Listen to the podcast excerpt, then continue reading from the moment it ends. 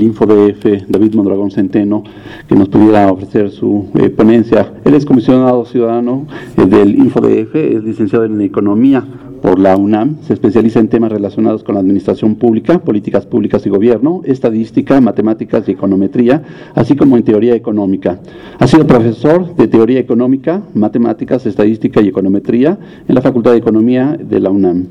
Fue miembro del Consejo Directivo del Colegio Nacional de Economistas. Comisionado Mondragón, muchas gracias. Gracias, pues ya empezamos con buenas tardes, ahora seguimos con muy buenas noches. Este difícil papel me ha tocado al cerrar este día, este foro de análisis de, de ponencias muy ricas. La verdad es que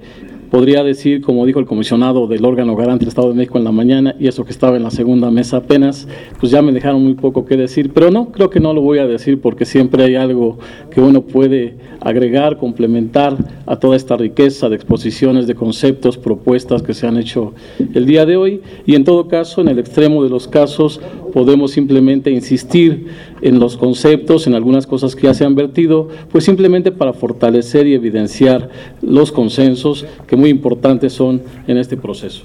Entraré en materia, como podrán ver en la lámina, si ya está puesta creo, eh, que se está proyectando, quiero abordar el tema de transparencia como una herramienta para combatir la corrupción, como es el propósito de esta mesa.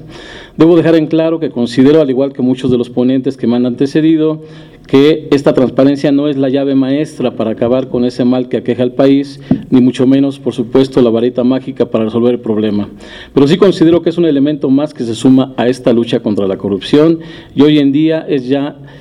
indispensable e irreemplazable. Trataré de mostrarlo en estos minutos. La agenda de esta presentación es la siguiente. Haré una breve presentación del tema. Mostraré cómo está considerado México en el Índice Mundial de Transparencia Internacional en 2011. Hablaré de una hipótesis eh, interesante que plantea Federico Reyes Heroles sobre la transparencia y la corrupción. Mostraré que aunque existe ya un sistema nacional de transparencia, porque eso no lo podemos dudar, es necesario estandarizar, elevar más bien el estándar del mismo. Luego me referiré a otras palancas de apoyo al combate a la corrupción, como lo son el capital social y la participación participación ciudadana y finalmente daré mis conclusiones. Ya se ha mencionado reiteradamente, no solamente en este foro, sino en otros, que la corrupción tiene que ver con sobornos, violación de leyes, procedimientos, reglamentos, etcétera. Yo me quedo, al igual que muchos de los involucrados en el tema, eh, con una definición que, aunque es breve, es muy ilustrativa, es de transparencia internacional, ya la ha utilizado también nuestro compañero Bojor, que es en algunos otros eventos, ¿no? que dice que eh, corrupción es el abuso del poder con el propósito de obtener beneficios privados. Debemos recordar que México suscribió la Convención de Naciones Unidas contra la Corrupción, realizada, por cierto, en nuestro país en diciembre de 2003 en Mérida, Yucatán, y ratificada por el Senado de la República en abril de 2004 y en vigor desde 2005. Ahí se tipifican las diversas formas en que se puede expresar la corrupción y queda claro también que no es solamente un asunto del Estado, del gobierno, sino también de los particulares. Esto es importante precisarlo, ya que la herramienta del acceso a la información aplica fundamentalmente para el ámbito público y no así hasta el momento del privado. No abundaré mucho en esto, pero los datos son abrumadores. En el contexto internacional, México se ubica en la nada envidiable posición 100 en la percepción de la corrupción. Resulta grave además que en el bloque de países integrantes de la OCDE, de la Organización para la Cooperación y Desarrollo Económico, México se ubica en la última posición, lugar 34 de 34. En América Latina, el país mejor colocado como referente es Chile, que está en la posición número 22, con una calificación de 7.2, y esto le da casi 80 posiciones por encima de nuestro país. Hay una afirmación de Federico Reyes Heroles en su colaboración al IFAI con un texto denominado Corrupción de los Ángeles a los índices que pueden leer en la námina. Eh, en este enfoque, que vincula la existencia de una ley de transparencia y el índice de corrupción para determinar si es posible asociarlos, resulta en una correlación muy básica y que en nuestro país habría que trabajarla para determinar estadísticamente si esto se cumple ya que tenemos en la totalidad de las entidades federativas leyes de acceso a la información, pero el comportamiento de la corrupción es muy diferenciado.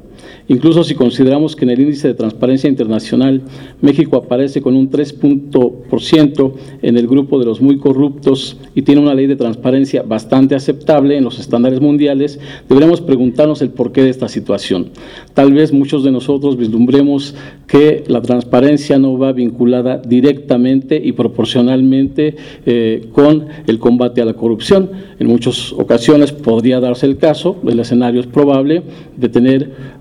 un gobierno muy transparente, pero también muy corrupto. Esto es perfectamente posible y por ello es que hay que insistir que no basta con la transparencia y el acceso a la información, sino es necesario pasar a esquemas de fiscalización con propuestas como las que ya se han expuesto este día y también, sobre todo, enfilarnos hacia la rendición de cuentas. Sin embargo, el acceso a la corrupción, insisto en ello, sí es una herramienta que permite combatir la corrupción, o sea, sin embargo, se mueve. Como se ha mostrado en casos reales que se han presentado en nuestro país, ya hay algunos textos de los combates a la opacidad mediante el acceso a la información pública, las derrotas de la opacidad que han habido. Antes me gustaría simplemente mencionar que se tiene toda la razón en decir que la opacidad favorece la corrupción, pero la lámpara de Diógenes, en este caso la transparencia, ayuda a alumbrar y descubrir estos casos. Desde mi perspectiva, hay otra problemática a considerar. El sistema de transparencia en el país ya existe y eso es una buena noticia, pero requiere de elevar su estándar para elevar también su nivel de incidencia y con ello aportar su grano de arena en esta titánica tarea de combate a la corrupción. ¿Qué se requiere para estandarizar, mejorar y fortalecer el sistema de transparencia en el país? Y aquí sí hay que traer a colación lo que decía nuestro buen amigo Miguel Pulido en la mañana, que en los detalles muchas veces está el diablo. Entonces, en ese sentido, yo creo que sí es muy importante que vislumbremos desde ahora en esta gran reforma eh, eh, eh, aspectos que tienen que ver mucho con la operación de los entes, el cómo los, los, órganos garantes logran vigilar, y no solamente vigilar, sino fundamentalmente impulsar el cumplimiento de la ley. Y también tiene que ver con que la ley debe contemplar aspectos para fortalecer las capacidades institucionales de los entes públicos, para lograr también tener unidades de acceso, unidades de enlace, oficinas de información pública, con todos los recursos necesarios para poder eh, brindar, digamos, este cumplimiento de la ley. Si los legisladores plasman en la nueva ley general en materia de transparencia y acceso a la información pública las características necesarias, se tendrá un gran avance en este tema, ya que se fortalecerá el sistema de transparencia en el país al homologar en el piso básico y ya no tan mínimo como fue en la década pasada, que era la aspiración, este, sino un piso bastante más alto, que sea pertinente, que sea viable, la transparencia y el acceso a la información enfilados, como ya lo mencioné, en la perspectiva de la rendición de cuentas. Si se tiene este piso adecuado, sería ya un, un tapanco, porque sería un piso mucho más alto, ¿no? Eh, para el acceso a la información pública también se requiere de la participación ciudadana y del capital social, ya ha sido mencionado también y yo quisiera insistir en ello. Es otro elemento que se deberá considerar, el de promover la participación ciudadana en ambos aspectos, el combate a la corrupción y el acceso a la información pública. Para dejar claro, cuando se habla de capital social se indican tres aspectos, así los considero yo en esta exposición, que es la confianza, la ayuda recíproca y la cooperación. El primero por sí mismo es claro en qué y en, qué en quién se confía y de acuerdo a la encuesta nacional sobre filantropía y sociedad civil Capital Social en México 2008, los mexicanos tienen poca confianza en las instituciones gubernamentales, es algo ya muy sabido también, en las grandes empresas y en las organizaciones sociales, como se puede apreciar en la lámina que ustedes tienen a la vista.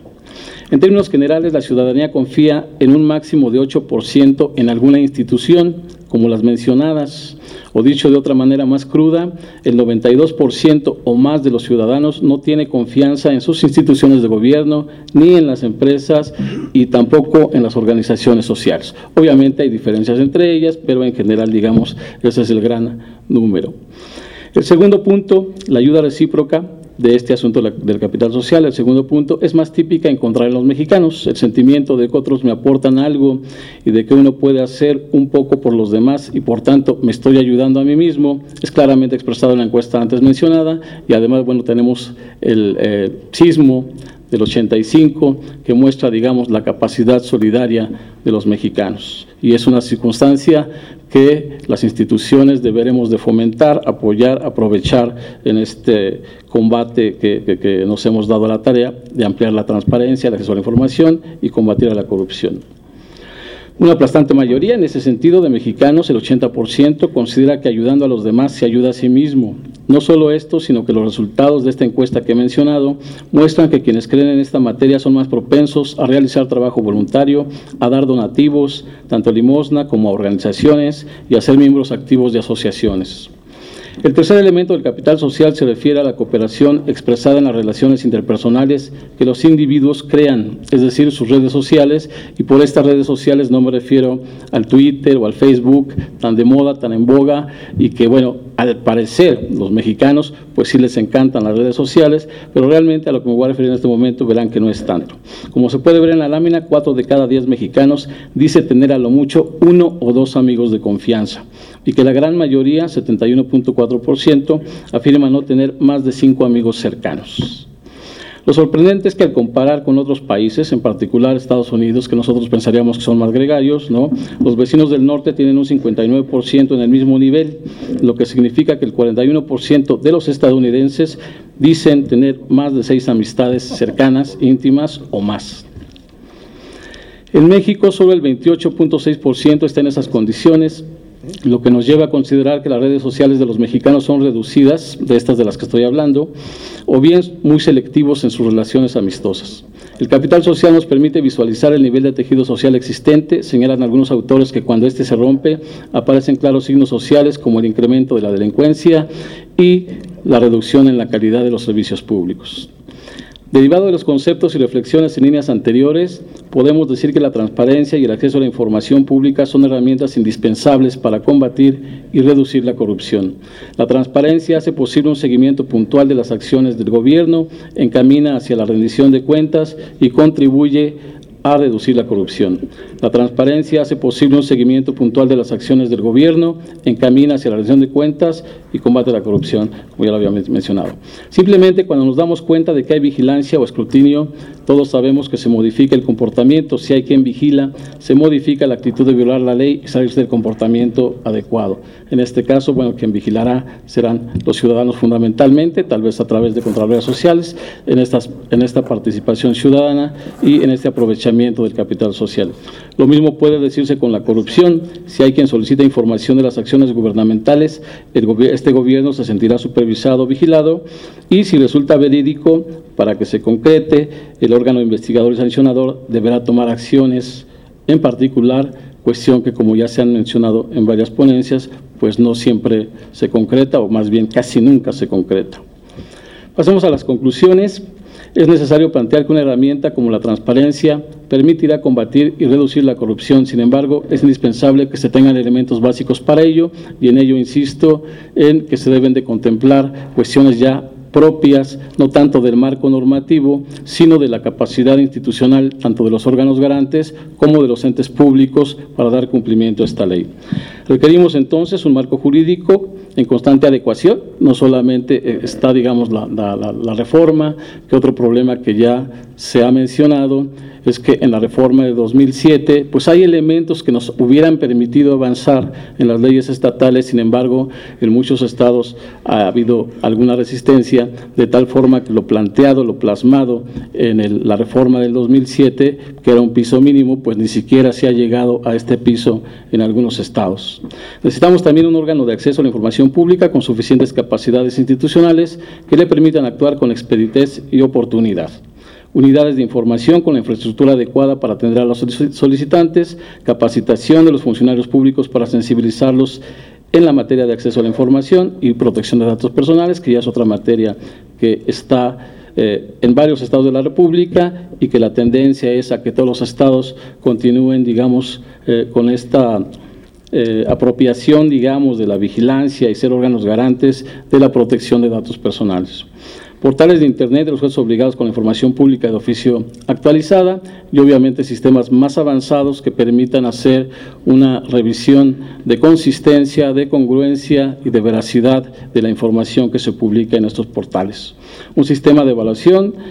eh, muy eficiente también, que en eso estamos trabajando dentro de la COMAIP, para los portales de Internet, a través de los criterios, de los lineamientos que en varios estados ya se tiene y que en otros estados se está trabajando. Y pues finalmente, con lo que había insistido, con lo que había mencionado, la participación ciudadana y el fomento del capital social. Esto es cuanto, muchísimas gracias y aprovecho adelantar eh, también, como lo hará nuestro comisionado presidente en la clausura de este evento, pues un agradecimiento por parte de los comisionados ciudadanos del InfoDF, organizador de este excelente foro. Muchísimas gracias a todos los que han participado en este día. Gracias a ustedes por su asistencia.